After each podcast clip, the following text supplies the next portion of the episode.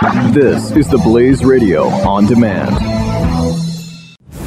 Prepare yourself to ingest current events, pop culture, and politics with a side of Latin flair. Vices? I don't have to show you any stinking vices. This is the Chris Salcedo Show on the Blaze Radio Network. I have some of the best listeners in talk radio, some of the most creative thinkers.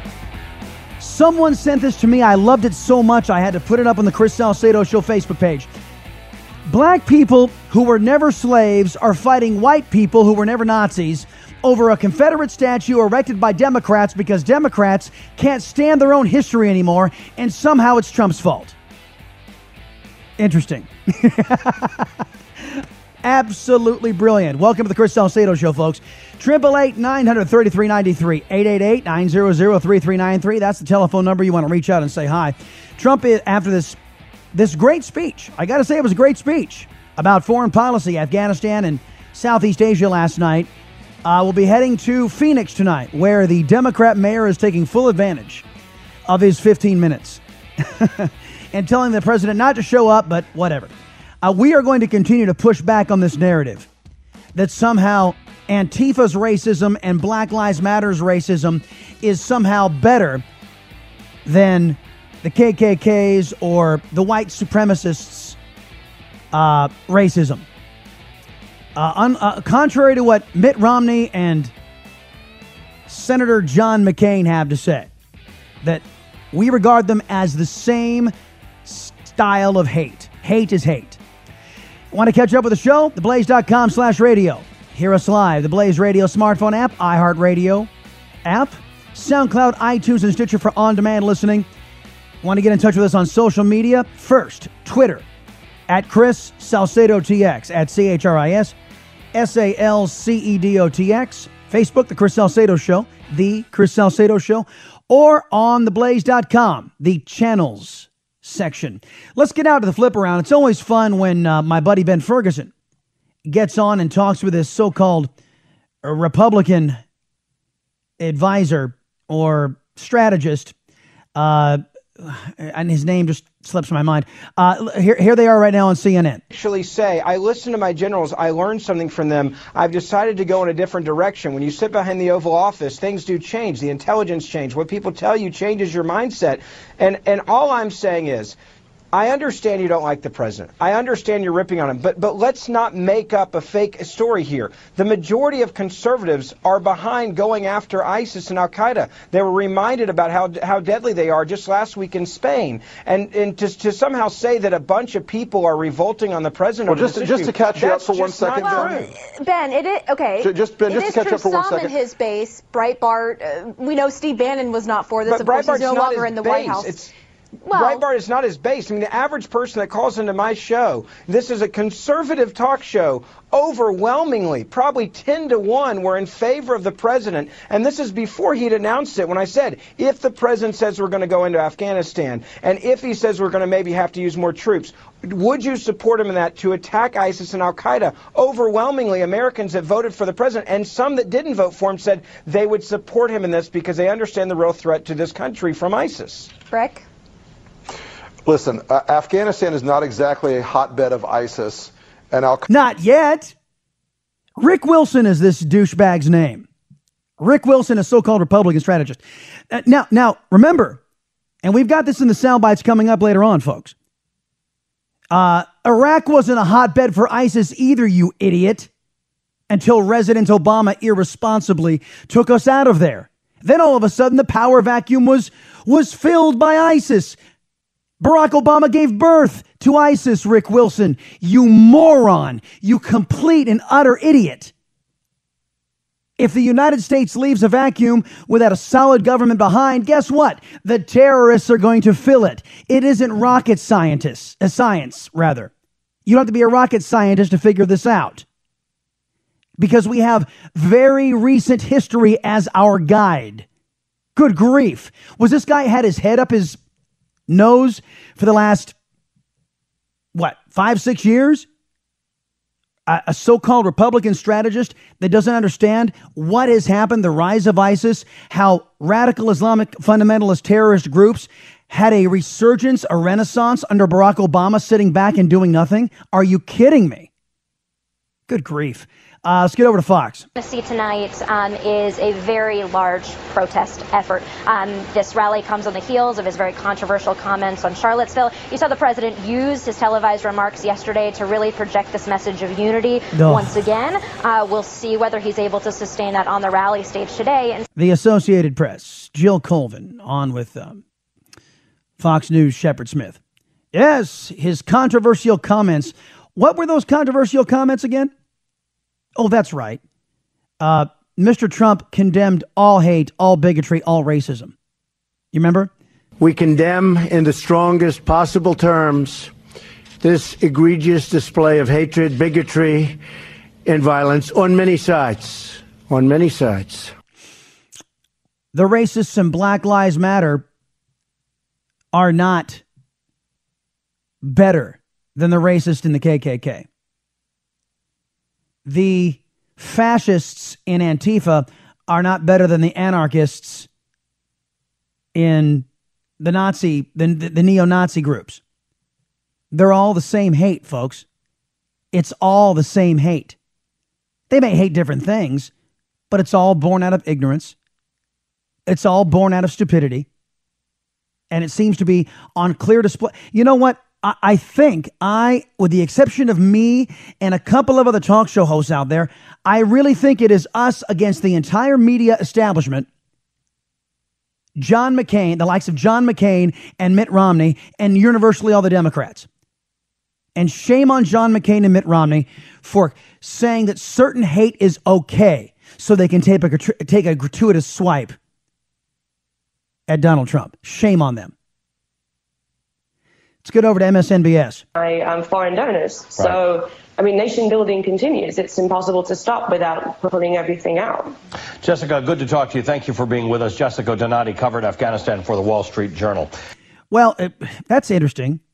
Fox is covering the speech in Phoenix tonight and all the politics and, all, and, and giving plenty of voice to the leftists who say that really this appearance is about uh, Donald Trump's unacceptable comments on Charlottesville. And MSNBS is actually focusing on Afghanistan.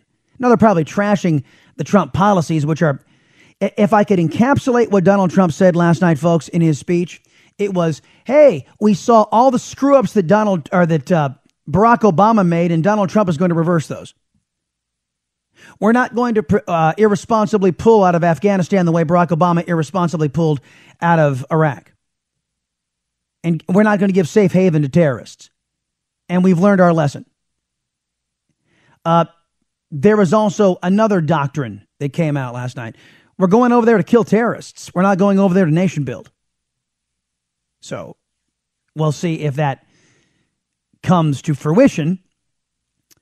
But that was the message. And if it ends up being true that the United States ends up being just a nimble, quick force that is designed wherever.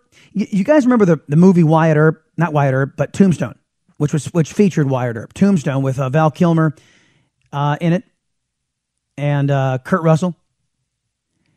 And Kurt Russell, I'll see if I can find that sound bite in the break. Kurt Russell uh, basically put this gang called the Cowboys on notice. I see a person wearing a red scarf, I kill the man wearing it. If that's if the U.S. military says we find a radicalized Islamic fundamentalist terrorist, uh, we we kill him. That's our job. That's why we're over there to kill terrorists. If the United States turns into that over there in the Middle East, I'm okay. I'm okay with it. Uh, before we go to break, I, I wanted to play a phone call that I took uh, just after the show yesterday. Uh, apparently, Antifa wanted to have its say. And they called up the program asking me a question. And after the, you know, after the question, I thought I'd answer, but well, Antifa and Black Lives Matter, they don't want to have a discussion, folks. They just want to shout you down. Steve, welcome to the Chris Salcedo Show. What say you? Hello? Yes, sir. I want to know why Trump is spending $68 million going to his golf courses, 55 different trips. So he asked me a question, right? So, so I thought I'd answer. Here, here's the question again. I want to know why Trump is spending $68 million going to his golf courses, 55 different trips. Well, where'd you get that? Do- where'd you get that? Where'd you get that dollar Shut from? Up. Shut up. I'm sorry. What did you say, Shut sir? Up. I'm sorry. What did you say, sir? I'm sorry. I couldn't hear what you said. Uh, Could you say that? Wow. the tolerance of the American left on full display, ladies and gentlemen. Back in a minute. Keep up with the Chris Salcedo Show on Facebook and on Twitter at Chris Salcedo TX. Just another way to stay in touch with Chris on the Blaze Radio Network.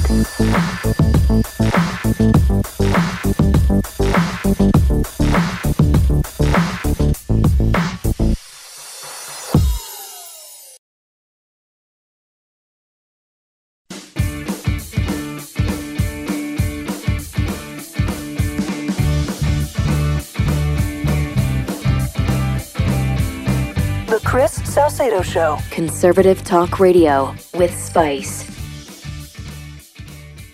Triple eight nine hundred thirty three ninety three eight eight eight nine zero zero three three nine three. Let's get out of the phones to White Plains we go. Rich, welcome to the Chris Salcedo Show.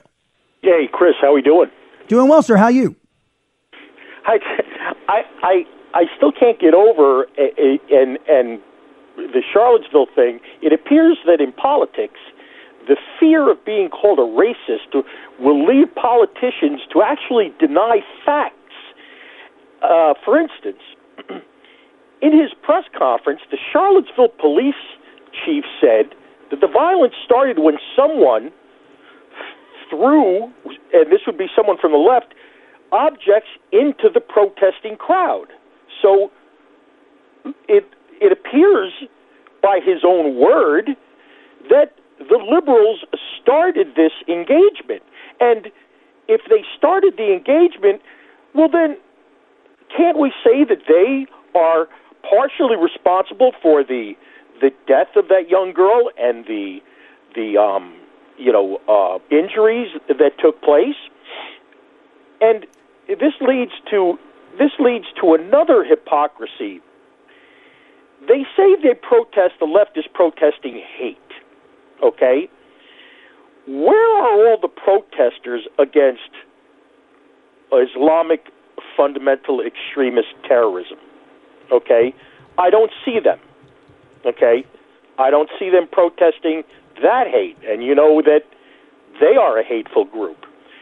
And what's really interesting is Obama and the left have had this policy with radical Islamist terrorism, the the policy of don't poke the bear, you know, close Guantanamo, don't get them upset, don't use the term Islamic extremist, don't get them upset.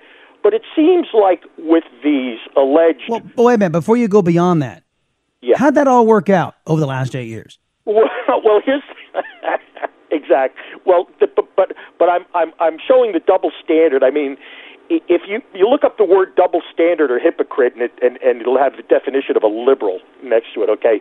Yeah. But what I'm saying is, with Or regard to clueless, Islamic- because I mean, let's answer the question.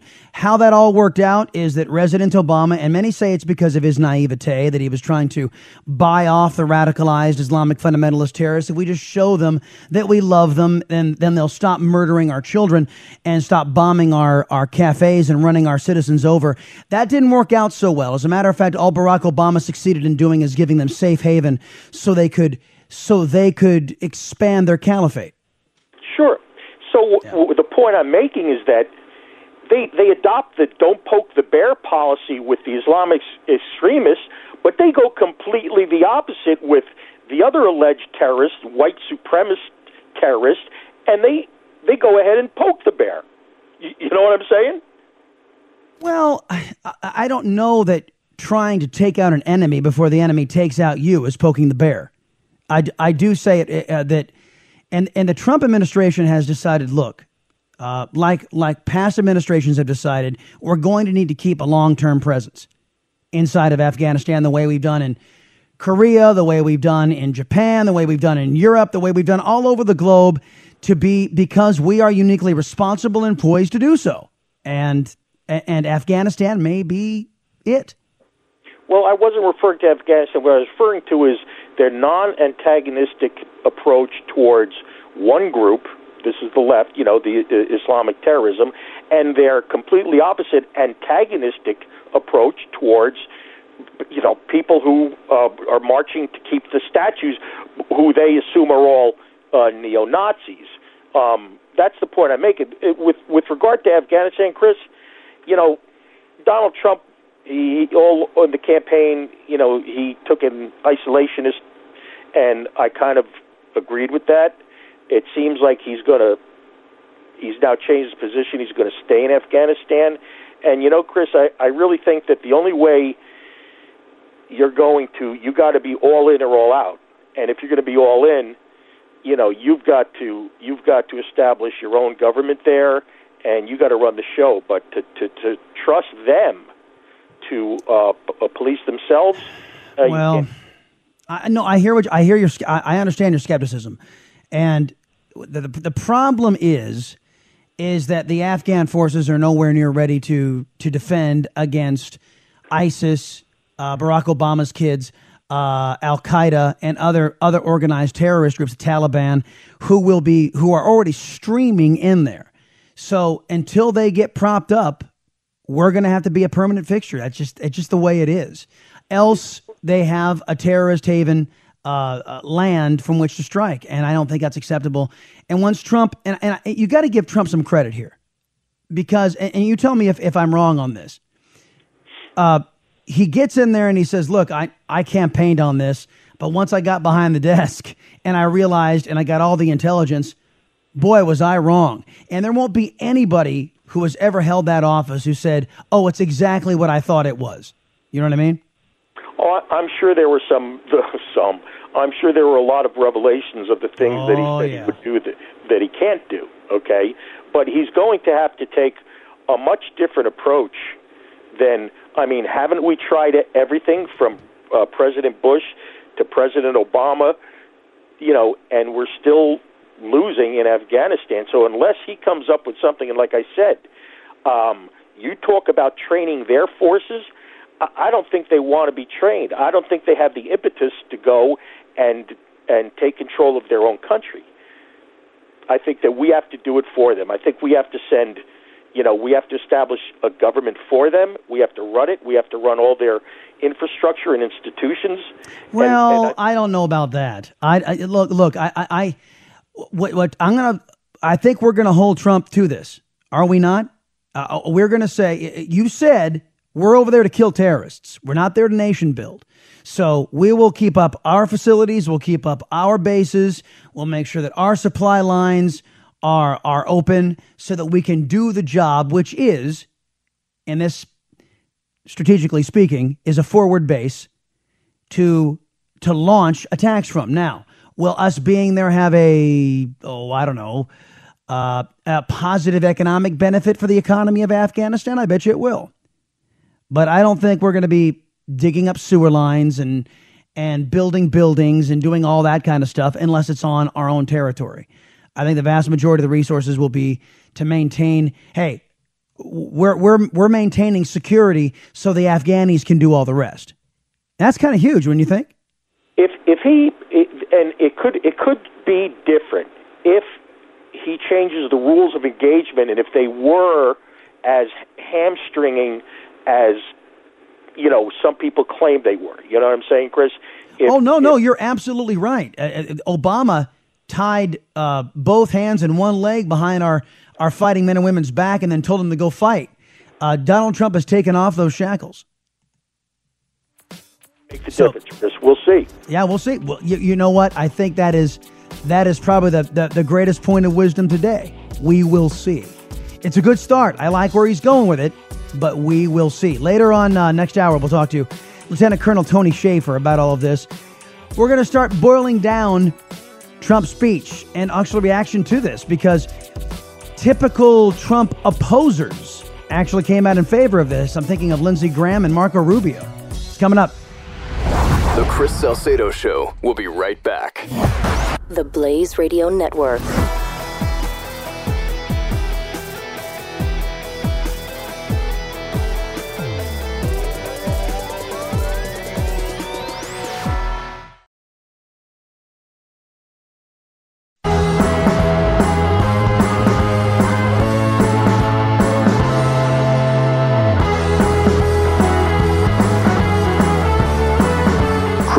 Salcedo. All right, so let's start breaking this down. Before I before I get into into Trump, I have I, I know I started this hour. No matter how much I want to get beyond this, this is this is all everything everybody's talking about because the press refuses to let it go. And 62% of the nation who are fed up with the basket of bias press, who are fed up with the American left, who are being told that we must strip our country of historical landmarks and historical statues because the left is butthurt. Um, that's all anybody wants to talk about, and it's it's getting ridiculous out there. Texas, uh, University of Texas, I think it was Austin, removed a statue in the dead of night. Now, if you have to do something under the cover of darkness without any input from the community, is it worth doing? I would say no. I'd say put this up to a vote. I think the leftists who are in charge of these institutions, these liberals, uh, they don't want to put it up to a vote because they're afraid the answer they're going to get. That so many people out there who happen to be white saying not wanting to not wanting to destroy Confederate statues, historical statues, is somehow tantamount to racism. It, they reject the premise. But the basket of bias press and the Democrat Party are there to say, oh, no, it absolutely does mean that. And many people are getting angrier and angrier and angrier at the left, at the press.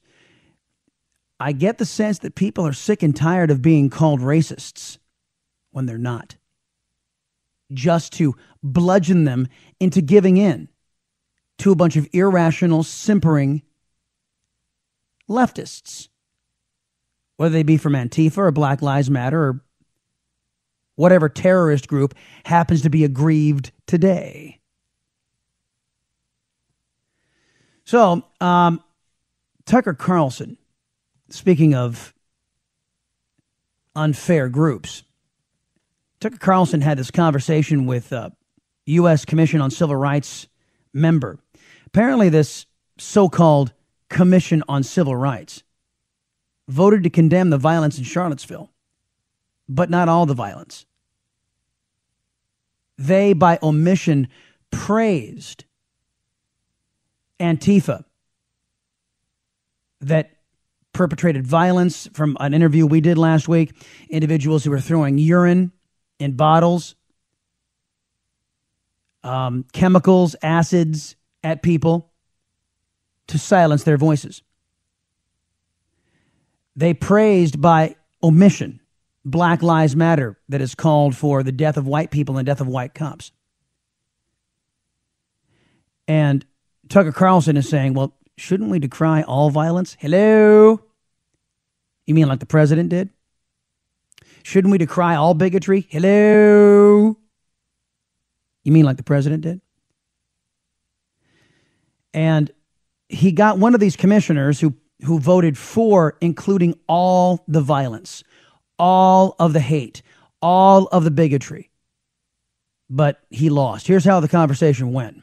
Meanwhile, the U.S. Commission on Civil Rights was quick to condemn last week's violence in Charlottesville, Virginia, as they should have, of course, but the Commission statement only condemned the violence of one side, the white supremacists. The Commission deliberately voted down a proposal, a statement that would have condemned violence from the other side, the left, Antifa. Why'd they do that? Peter Kirsanow serves on that commission.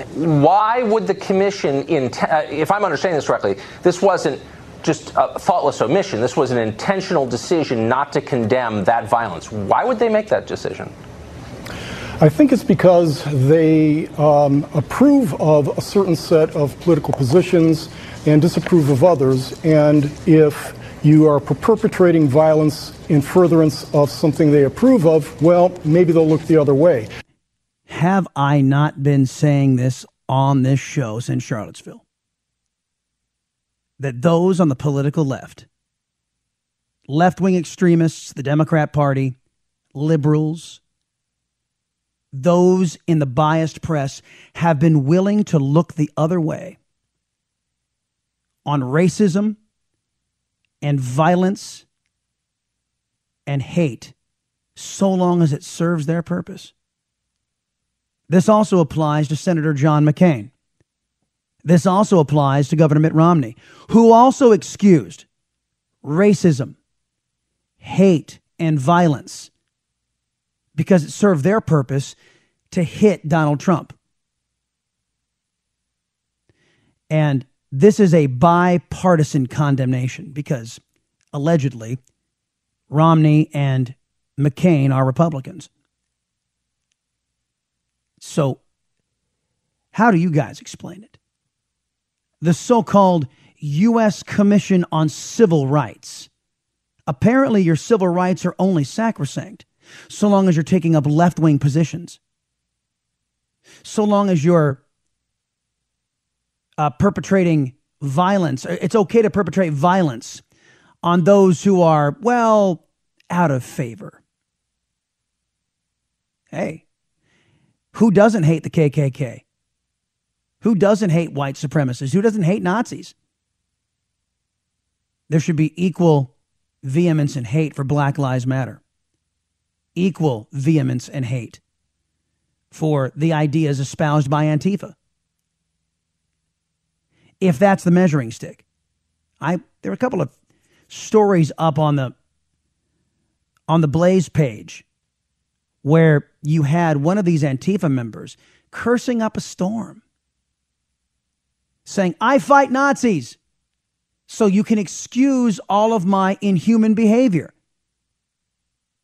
I use violence to advance my politics. So excuse me because I'm fighting Nazis. I brought up the uh, the very real life circumstance of the Soviet Union fighting the Nazis. The communists killed millions. The Nazis killed millions, hundreds of thousands. Each regime was equally deplorable. But because, in America, we as a nation did this, and some leftists in this country uh, called uh, Joseph Stalin, oh, Uncle Joe. The man was a communist dictator who slaughtered innocent people after World War II. Even during, we kind of look the other way. But again, is that is that acceptable? Is that somehow meritorious? Well, we need this left wing extremist right now who is hate filled, who's racist, but uh, so we'll look the other way. Is that the job of the so called U.S. Commission on Civil Rights? I'm asking.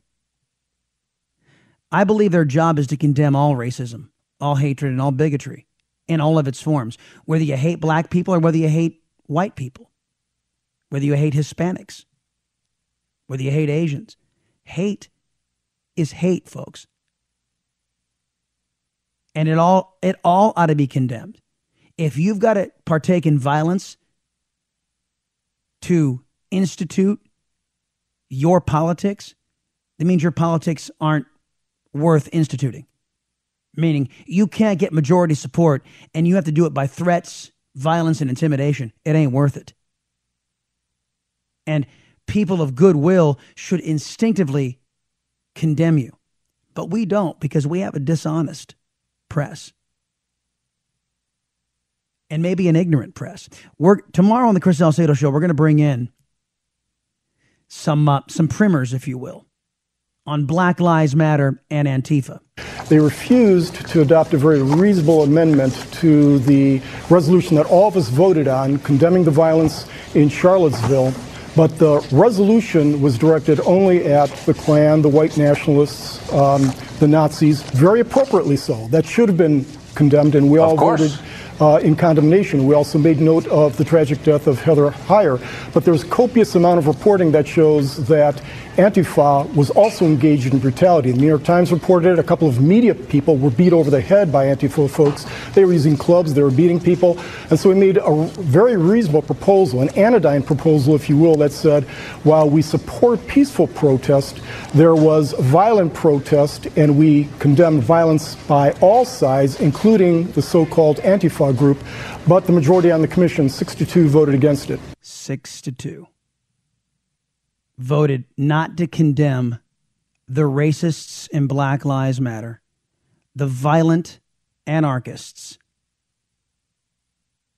in Antifa.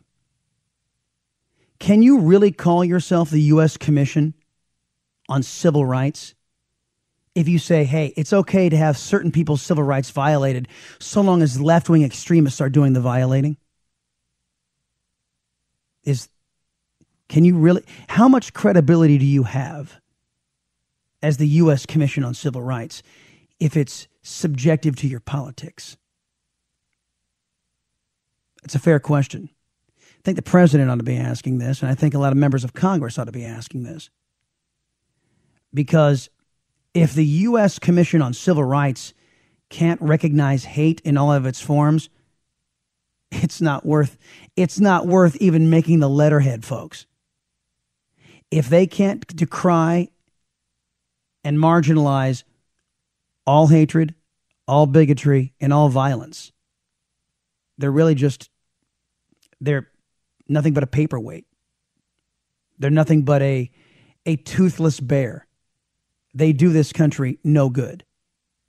Why don't we fire everyone on the U.S. Commission on Civil Rights and put people in there who say that all hate and bigotry whether it's from the left or from white supremacists or from Black Lives Matter or from Nazis, all hate, all violence is wrong.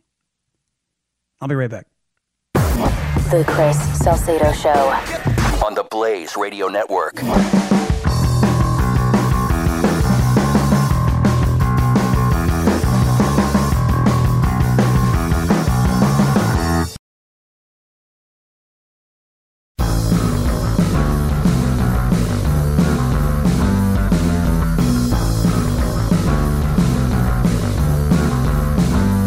Chris Salcedo is on the Blaze Radio Network.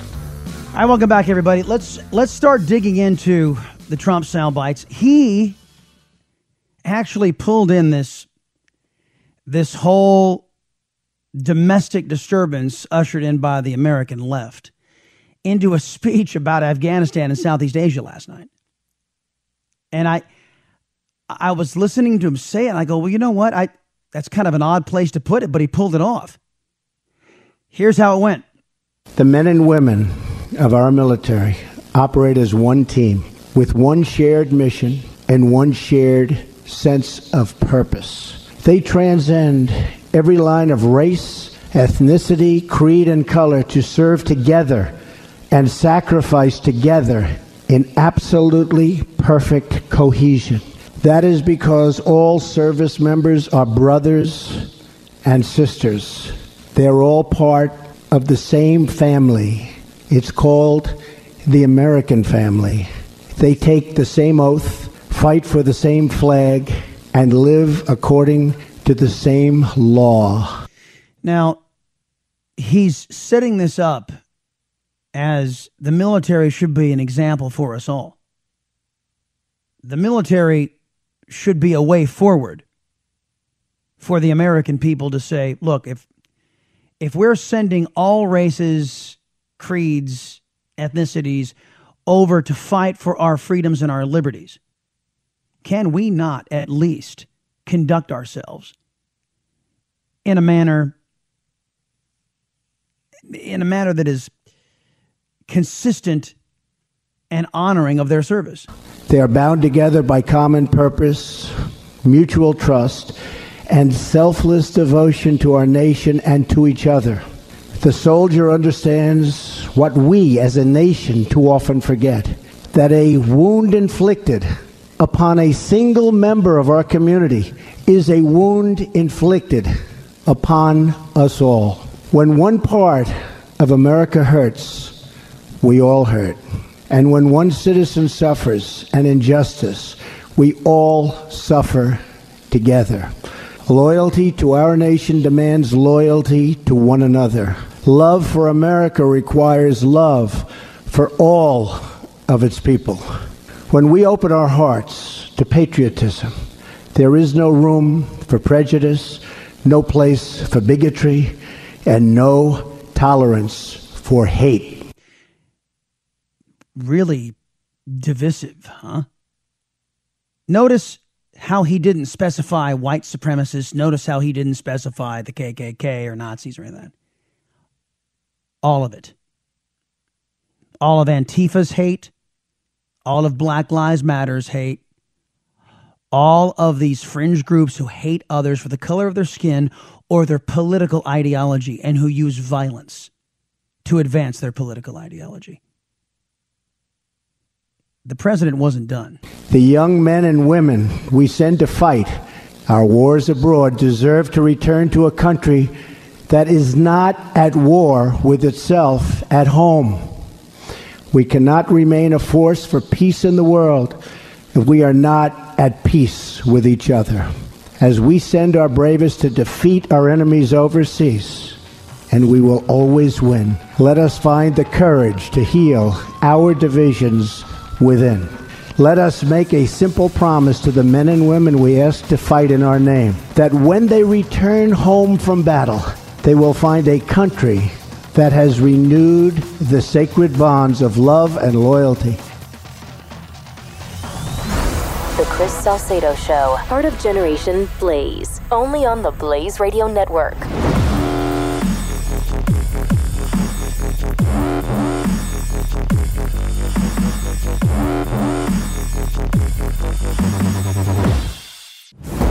Prepare yourself to ingest current events, pop culture, and politics with a side of Latin flair. Vices? I don't have to show you any stinking vices. This is the Chris Salcedo Show on the Blaze Radio Network. All right, welcome everybody. It's Chris Salcedo Show, and I'm happy you have tuned in to the program. Hold on a minute. What is this talking about? Sorry, something just flashed across Twitter, folks. I loved hearing a few clips on the Chris Salcedo Show yesterday. The voice of Texas. Uh, what's he talking about? Oh, ah, Terrence Williams. Uh, I, am just reading a Twitter blast, folks. I, I guess uh, I say I played Terrence Williams, who was a favorite here on the uh, on the Salcedo show on the Blaze. I did it on the Houston show too, and somebody just heard it yesterday, and well, uh, they loved it. Terrence Williams, a great guy. Uh, can I give you guys a preview of tomorrow, really quick?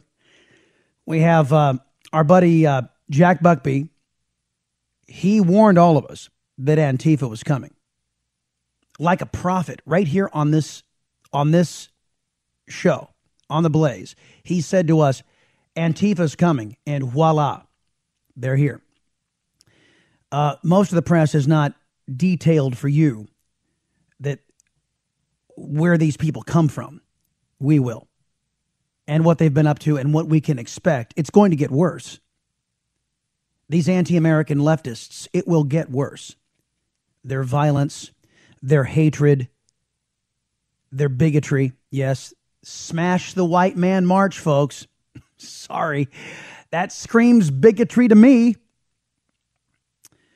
And then also our buddy Kevin Jackson from the Black Sphere will be here tomorrow, among other things, to clue us in on what he's found out about Black Lives Matter. And uh, you know what? I did this on the earlier show, so I guess I'll do it right now here on The Blaze. All of you folks who are white, who are not racists, this is the vast majority of Americans. The there are only 3,000, according to the Southern Poverty Law Center, self avowed KKK members in the country. So all the rest of you white folks out there, do me a favor. I want you guys to stand up. If you're in your car, you're listening on on the smartphone apps, it's okay. No, I, I'm I'm serious. All all you guys who are white, stand up. Stand up. If you're and if you're driving or whatever, just do this in your mind. Now I want you guys to turn around once. Just right where you are, just pivot, just turn just turn around. Complete 360. Do it once. Okay, now now do it again. Do it one one more time, third time. By the power invested in me as an, an alleged so called minority in the United States of America, I exonerate all of you from your past sins, from your, your ancestors done hundreds of years ago. You are no longer, you can no longer be called by radical leftists racists for disagreeing with their left wing ideology. I now give you absolution by the power vested in me by the American left wing as a so called minority. Okay? yeah, I'm going to get in trouble for that. But that's, that's okay. There will be plenty of leftists who, who say that I don't have the power, that only they, as minorities who happen to be of the left, have that power to condemn you. I'm using my power to exonerate you. Your debt has been paid. I'll say it again. Your debt has been paid. I might get my buddy Kevin Jackson on here to uh, to also give you his dispensation tomorrow. You know, I wish I could wave a hand like that and, and cure all you folks out there who have allergies too. I do, because you know what? I am an allergy sufferer. I pass it on to my kids. So, uh, changing out our HVAC filters, it, it's a must unless we, we start feeling really crummy if we don't. Problem is, I always forget to do that. It's dad's job to remember to change out the filters, and I always forget.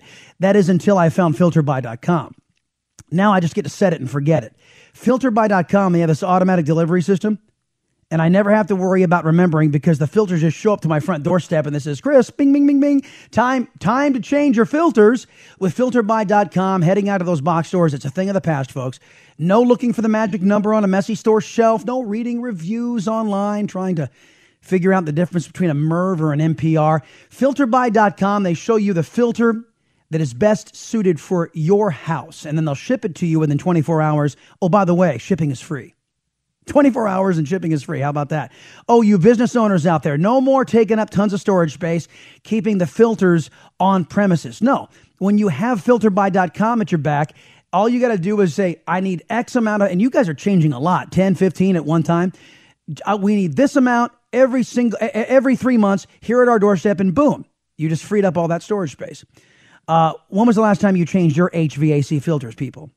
Experts say two to three months. That's when you got to do it. For you heavy allergy sufferers, it's two months. For the rest of y'all, it's it's three months. So get to filterbuy.com. Get any size, no matter how weird it seems or outdated your system is. The best price is available for you shipped to you for free within 24 hours. It's a no brainer to go with filterbuy.com, made in the USA, ladies and gentlemen. It's one of the reasons why I love them so much. All right, Donald Trump yesterday jumping out, talking about Afghanistan strategy, and here is pillar number one. I am here to talk about tonight that nearly 16 years after September 11th attacks, after the extraordinary sacrifice of blood and treasure. The American people are weary of war without victory. Nowhere is this more evident than with the war in Afghanistan. The longest war in American history, 17 years. I share the American people's frustration. And he does. He was loath to do this. He didn't want to do it. He campaigned against it. There's a reason why he changed his mind. I also share their frustration over a foreign policy that has spent too much time, energy, money, and most importantly, lives trying to rebuild countries in our own image instead of pursuing our security interests above all other considerations. That is why, shortly after my inauguration, I directed Secretary of Defense Mattis and my national security team to undertake a comprehensive review of all strategic options in Afghanistan and South Asia. My original instinct was to pull out, and historically, I like following my instincts. But all my life, I've heard that decisions are much different when you sit behind the desk in the Oval Office. In other words, when you're president of the United States. So he had information that wasn't available to him on uh, while he was campaigning. Whoa, what is this? Hold on a minute. Sorry, this just flashed across my screen again. Breaking news. A Barcelona terror suspect has been freed by a judge. Did Nancy Pelosi get a job over in Barcelona? Sorry. Couldn't resist.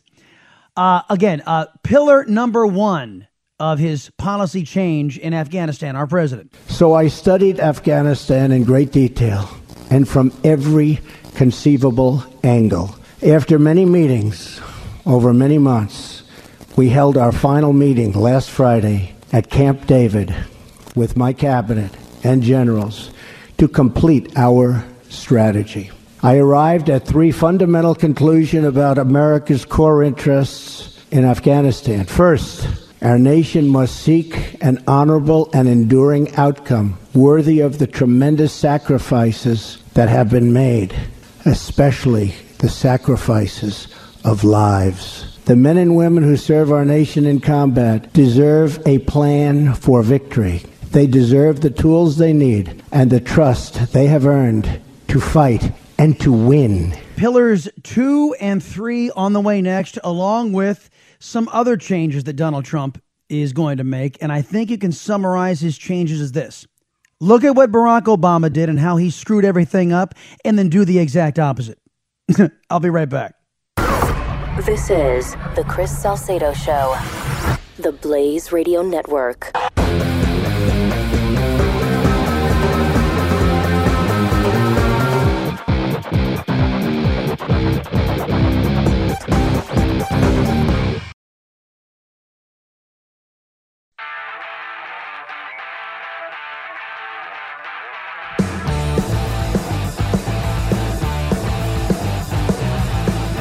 You are listening to the Chris Salcedo Show on the Blaze Radio Network.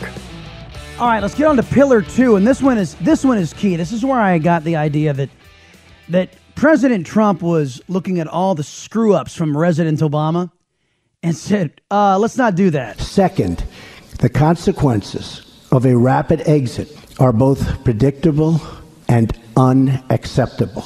9 11, the worst terrorist attack in our history, was planned and directed from Afghanistan because that country was ruled by a government that gave comfort and shelter to terrorists. A hasty withdrawal would create a vacuum that terrorists, including ISIS and Al Qaeda, would instantly fill, just as happened before September 11th. And as we know, in 2011, America hastily and mistakenly withdrew from Iraq.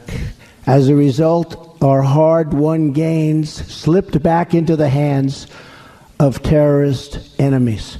Our soldiers watched as cities they had fought for and bled to liberate and one were occupied by a terrorist group called ISIS.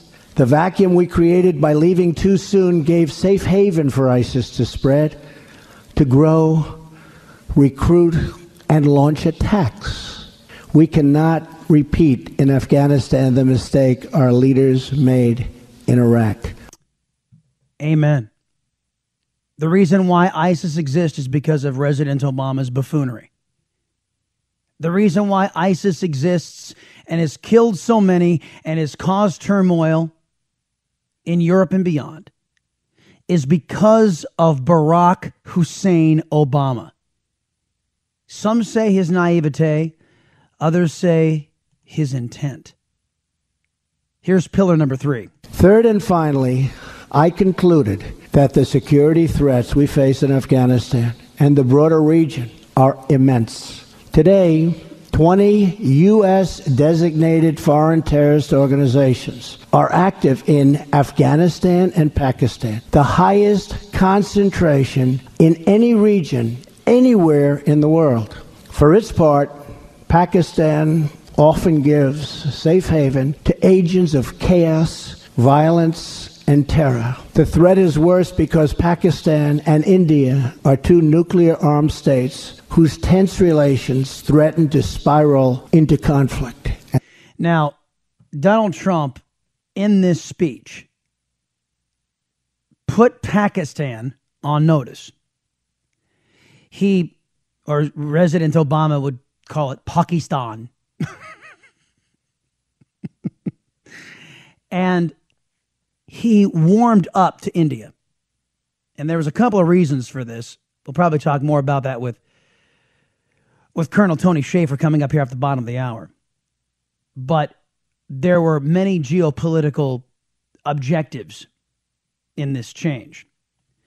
Now, Trump wanted to send a message too to the terrorists and also basically saying we're going to be abandoning this this strategy, if you could even call it that, of telling our enemies what we're up to. Uh, here he is talking to the terrorist director. Terrorists who slaughter innocent people will find no glory in this life or the next. They are nothing but thugs and criminals and predators and, that's right, losers. Working alongside our allies, we will break their will, dry up their recruitment, keep them from crossing our borders, and yes, we will defeat them, and we will defeat them handily. In Afghanistan and Pakistan, America's interests are clear. We must stop the resurgence of safe havens that enable terrorists to threaten America. And we must prevent nuclear weapons and materials from coming into the hands of terrorists and being used against us or anywhere in the world. All right. So he's laying out the reason why Afghanistan is important to Americans because of its proximity to India and Pakistan. Because those two nuclear powers, if if terrorists are able to destabilize and find a home in Afghanistan, it won't be long till they're exporting terror to the two nuclear powers, India and Pakistan. And in Pakistan, they don't have very far to go, meaning is getting finding people who are ideologically of the same mindset to get those nuclear weapons. And we all know the danger of radicalized Islamic fundamentalist terrorists with nuclear weapons. Uh, Trump then officially abandons the Obama policy of telling our enemies what we're doing. But to prosecute this war, we will learn from history. As a result of our comprehensive review, American strategy in Afghanistan and South Asia will change dramatically in the following ways. A core pillar of our new strategy is a shift from a time based approach to one based on conditions. I've said it many times how counterproductive it is for the United States to announce in advance the dates we intend to begin or end military options. We will not talk about numbers of troops or our plans for further military activities. Conditions on the ground, not arbitrary timetables, will guide our strategy from now on. America's enemies must never know our plans or believe they can wait us out. I will not say when we are going to attack, but attack we will. Yeah, I mean, President Obama gave a speech about increasing. It was the only time I can remember supporting Barack Obama in his administration. It was early in his administration. It was the only time I could ever remember supporting him. And then the very it was the very same speech the very next day, if memory serves. He said, "Oh yeah, and by the way, we're going to pull out on this date." Completely undermining everything he was putting troops in harm's way. And and again, to me, it signaled he really didn't give a damn about who he was sending into harm's way. So uh, here's Trump putting Pakistan on notice. Listen. We can no longer be silent about Pakistan's safe havens for terrorist organizations the Taliban, and other groups that pose a threat to the region and beyond. Pakistan has much to gain from partnering with our effort in Afghanistan. It has much to lose by continuing to harbor criminals and terrorists. Boom. And then he signals a growing bond that he wants to see not only militarily, but also economically with India. Another critical part of the South Asia strategy for America is to further develop its strategic partnership with India, the world's largest democracy and a key security and economic partner of the United States. Now, this idea, remember I I think I said this in this show that President Obama tied the hands of our military. Um, you guys remember Ben Rhodes? Ben Rhodes was the, believe it or not, the deputy national security advisor.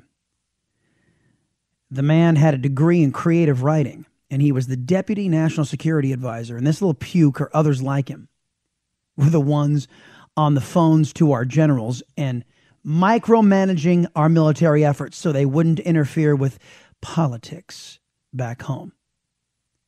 Trump says that ends now. The brave defenders of the American people will have the necessary tools and rules of engagement to make this strategy work and work effectively and work quickly. I have already lifted restrictions the previous administration placed on our warfighters that prevented the Secretary of Defense and our commanders in the field from fully and swiftly waging battle against the enemy. Micromanagement from Washington, D.C. does not win battles. There Yeah. And that micromanagement was the call of the day during the last administration. Up next, Colonel Tony Shaffer will ask him about what he thought about Trump's speech. Coming up, the Chris Salcedo Show on the Blaze Radio Network. 888 900 3393. The Chris Salcedo Show. On the Blaze Radio Network.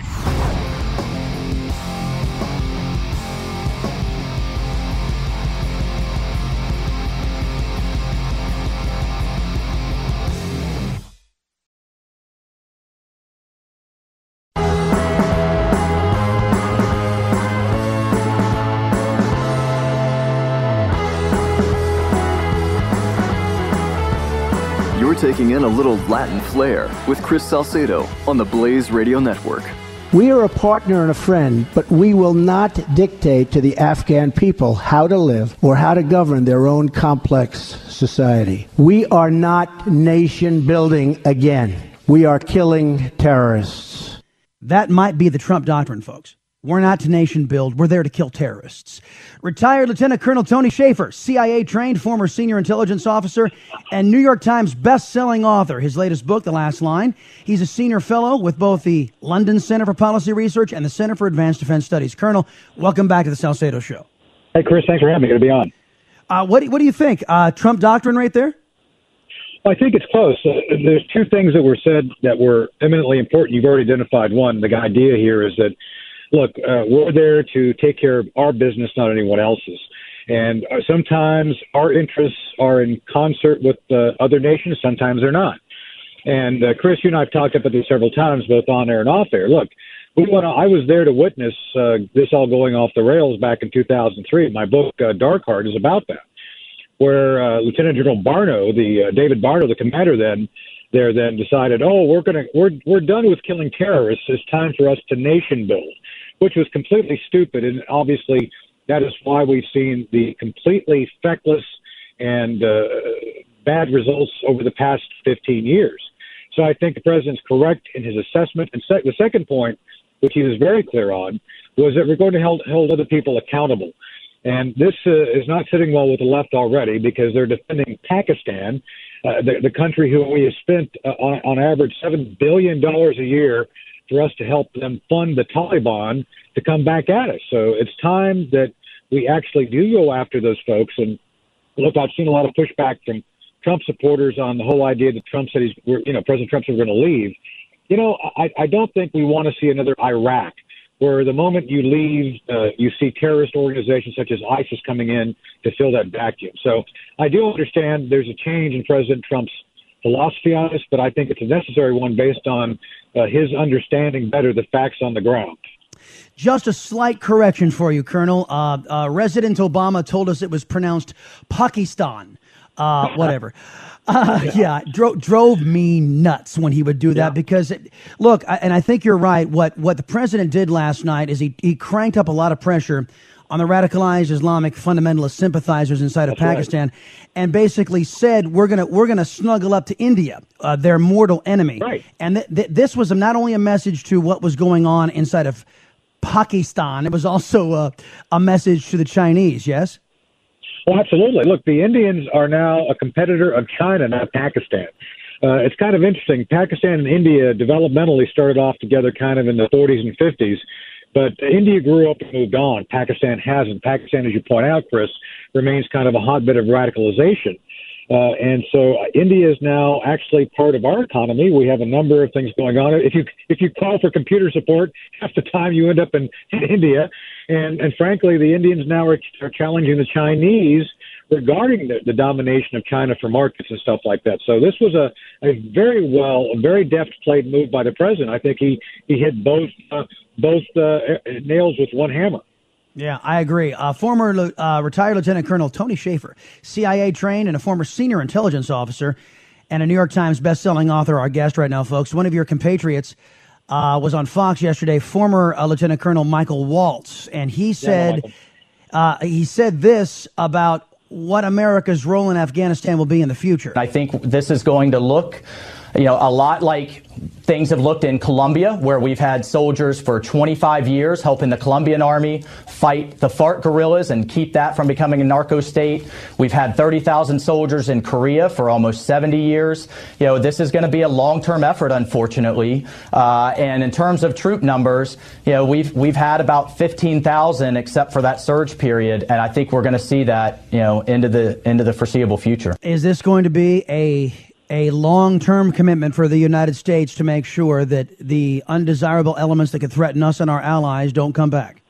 Absolutely. Uh, let's hit this in two parts. First, when I was there in 03, we were winning, and our troop strength, uh, Chris, was 11,000. Uh, so uh, the answer has always been it's it's not about General Tony Zinni once said his former commander of Central Command, who's by the way a Democrat, said it's it's never been about troop numbers. He's actually gone against his own party on this. It's about what you tell the troops to do. And, and, and Michael is completely correct. We have been in a number of locations, such as Colombia, such as the Philippines. We've never really left the Philippines. We've always been engaged in some level of, of, of supporting the indigenous forces against, again, what President Trump said, uh, uh, targets of mutual interest. Uh, I don't see how this is any different from any other country we've, we've been supporting. We've never left Japan. We've never left Germany. We've never left Korea. And uh, while I think we do need to do things to adjust in, in Korea because of the North Korean issue, uh, clearly I think it's in our interest to partner with those who wish to be, the, you know, be our partner. And look, NATO, we we have no idea of leaving NATO. Really, NATO is a very uh, important partnership. So uh, I've never understood President Obama and frankly President Bush before him the idea that we need to leave Iraq or leave Afghanistan. It's not in our nature to abandon those completely who are trying to work with us. And I think it would be, as we saw in Iraq, a bad idea, a bad move to leave Afghanistan and leave it to, to someone else to dominate. If I was going to summarize the entire policy speech last night, which was filled with a lot of golden nuggets, yeah. It was this. It was Donald Trump being frank with the American people, saying, Look, I campaigned on this, but once I got behind the desk and I got all the information, I came to a different conclusion.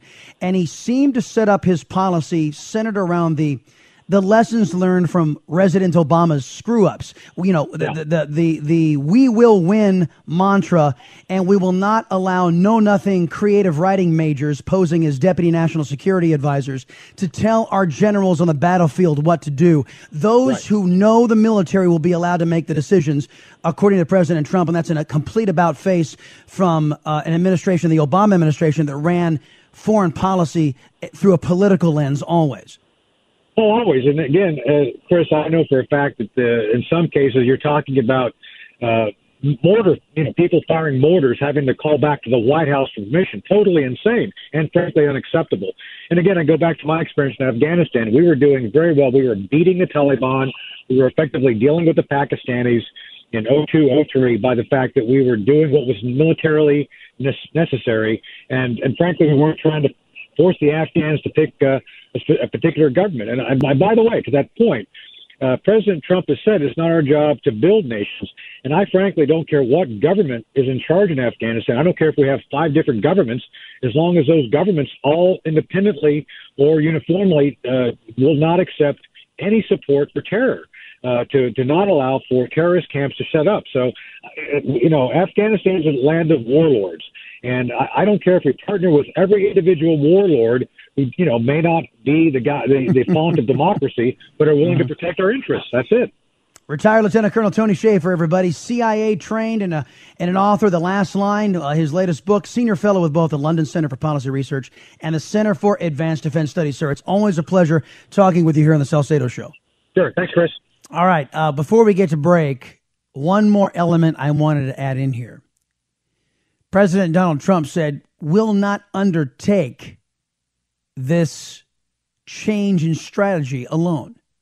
He will be asking, and I would imagine he's already gotten commitments, other nations to step up and mirror what we're going to be doing. We will ask our NATO allies and global partners to support our new strategy with additional troop and funding increases in line with our own. We are confident they will. Since taking office, I have made clear that our allies and partners must contribute much more money to our collective defense, and they have done so. So there you go. Uh, telephone number you want to reach out, folks, uh, triple eight nine hundred thirty three ninety three eight eight eight nine zero zero three three nine three. Back in a minute with an NFL update on the Chris Salcedo Show on the Blaze. He is a liberty loving Latino conservative. Need we say more? The Chris Salcedo Show. Only on the Blaze Radio Network.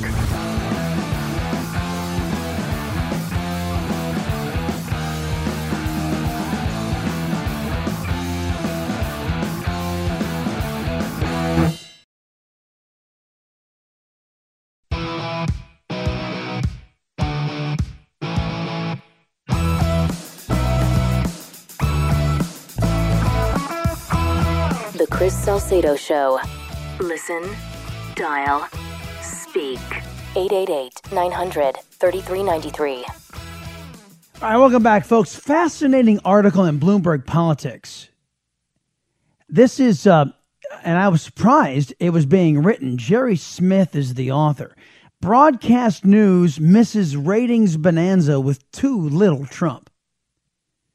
Now, just on the headline by itself, I was I was reminded that NBC, ABC, and CBS inundated us with Resident Obama. I mean, it was it was wall to wall Resident Obama during, I'm sure, what they thought was some of the best times in American history. America's decline, terrorism on the rise, taxes rising, government in everybody's business. I'm sure ABC, NBC, and CBS were elated with this time period. Oh, by the way, not to mention news under attack. The Associated Press having their phone records seized, and uh, James Rosen and James Risen being uh, being targeted as co-conspirators for reporting and doing their job. ABC, NBC, and CBS couldn't get enough of this crap. So now they don't like Donald Trump and they don't want to plug any of the positives that he's doing. So the Bloomberg article says, uh, well, let me just read some of this. TV audiences can't get enough news coverage of Donald Trump. Reporting on pretty much anything else is ratings poison. Cable networks have figured out how to successfully capitalize on Trump's outrageous antics. this is a, evidently not a news article. But viewership for NBC, ABC, and CBS newscasts have declined as much as 14% this year among the coveted younger viewers. Broadcaster strategy of offering a wider range of stories from human interest. By the way, when they say human interest, folks, it's fluff pieces. They don't make a tinker's damn bit of difference in your life. To health and local crime is falling flat with some viewers who have mitigated, who have migrated, I should say, to cable news for coverage of the White House drama. In recent cable news channel, uh, in recent years rather, cable news channels have narrowed their scopes to focus on politics, and that's paying off in the ratings. CNN's The Situation Room with Wolf Blitzer, which by the way is not a news program, folks. It's an it's an opinion show. It's Wolf Blitzer's opinion show. And Fox News special report with Bret Baier, which is a news show. Both air during the same hour as broadcast news. On the East Coast, they are up 36 and 24% among younger viewers. MSNBS beat Fox News uh, for the first time in the network's history, August 16th. So uh, I guess the antiquated press and their bias and their efforts to marginalize this president is uh, yielding predictable results. Congratulations, NBC, ABC, and CBS. Keep it up. And then there's this story uh, Cleveland Browns were caught on tape kneeling for the national anthem. It is the largest such kneel down, I suppose, that to date on these protests. Uh, Seattle Seahawks star Michael Bennett says, I will protest the anthem until we're equal. Okay. We told you guys already about the surveys that are out there. Number one reason cited by NFL fans for tuning out last season, the number one reason was these stupid protests. 26%. That was the top reason given for the tune out. And I, I'm not telling you all what to do, but I'm going to tell you what I'm going to do. I see, and you know what? To, to Fox, to CBS, and to ESPN, I see any of these protests on my screen, I'm turning the damn game off. They have the right to do whatever the heck they want, and I have the, the right to go find something else to watch. So, to all the sponsors out there who think this is a great thing, go for it. To the NF, the National Football League, who seems resistant on clamping down on these millionaire players who want to thumb their nose at the United States of America, our flag, our anthem, and our country, I'll kindly say, screw you. You highlight this, I'm gone. I can't speak for my audience. I don't do bo- boycotts, and I'm not even calling for a boycott. I'm just telling you what I'm going to do. Last season, I watched one game on ESPN, and it was the one game where they were highlighting this crap. And I said, that's enough for me. And you know what? Oddly enough, I found something else to occupy my time. You know was thrilled? Mrs. Salcedo was thrilled that on Monday nights I wasn't watching a football game. So if Sundays and Thursdays, I, this is what I'm treated to crap like this, I don't have to watch. To the National Football League, I'm saying, I don't have to watch. As a matter of fact, no American has to watch. Because I love my country. Unlike these reprobates who apparently don't.